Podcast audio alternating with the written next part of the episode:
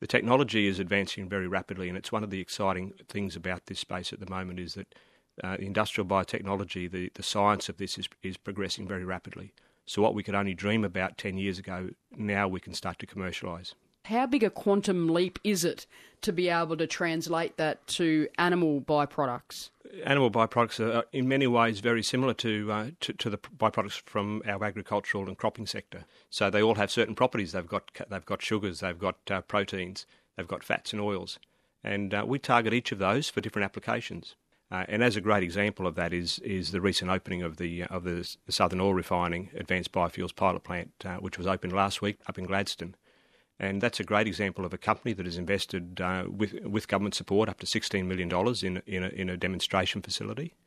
Uh, and the fuels from that process that, uh, that, that are being demonstrated right now will ultimately be used by farmers, uh, by transport companies in, in regional communities, and we hope also one day by the US Navy. So it's not that difficult to understand a world where we might see processing facilities, which by definition are very energy intensive, being self-sufficient in their in their energy requirements? Is that a stretch? No, look, that's actually one of the really great opportunities of this program. And when we talk to processing facilities right around the country, and when we talk to the cotton gins or sugar mills or uh, or the livestock processing factories, or we talk to farmers, we know that electricity cost is a massive burden for them. And in fact, prices, electricity prices are rising very, very rapidly. Uh, and so the opportunity to become energy self-sufficient, and particularly in the first case, electricity self-sufficient, is a really key driver for them. Across Queensland, there are many regional towns that have been hearing about biofuels and its potential. When will they start noticing the actual benefits rather than that potential that's so so touted? I think there are a couple of levels that we need to do. One is we need more ethanol plants, so we need to see expansion of that ethanol sector. And through the ethanol mandate in Queensland that was introduced in the start of this year, we will we, we should see over the next few years some expansion of that of that sector directly.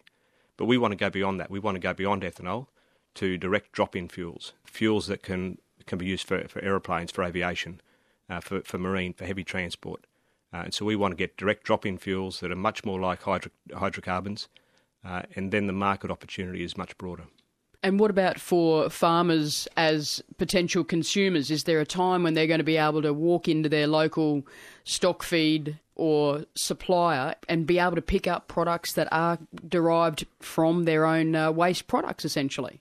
We would hope that we'll be seeing uh, direct outcomes from the research within 12 months or 24 months uh, of commencing. This is a four year program, and obviously there will be technology that will be developed right, right through the life of the program. But we certainly hope that within 12 months or 24 months we will be seeing direct outcomes that will start to benefit producers and processors. We've seen recently the sensation that has been the War on Waste initiative on ABC TV, and certainly part of that has been the agricultural waste and also food waste as another element.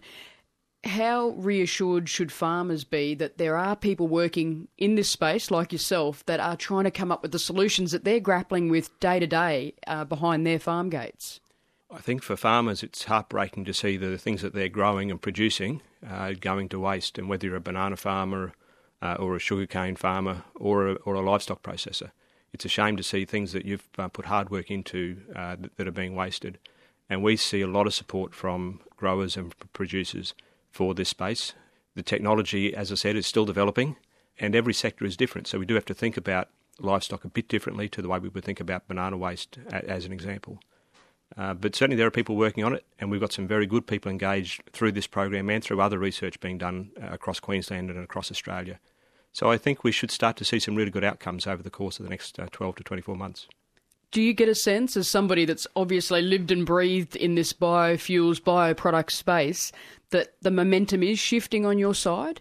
Oh, no question. And I think the uh, things, the shows like the War on Waste have been really great to help to engage the public consciousness around the challenges we face as a society. And I think we have become very complacent over many years on the waste that we generate. And I think it's good to see that there's some renewed uh, endeavour, renewed interest, and I think we need everybody to uh, to think much more seriously about um, about the waste that we generate. And what does that mean to you as a researcher that has been so intimately involved in this for such a long period of time? All I see are feedstocks. So when people talk waste, all I see are feedstocks. And these are things that can, can produce electricity, they can produce fuels, but that's only the start. From there, we want to produce chemicals, specialty chemicals, much higher value products. We want to produce bioplastics. Uh, there are great opportunities to produce drink bottles, chip packets, plastic film, glad wrap. They can all be produced from, from bio based sources.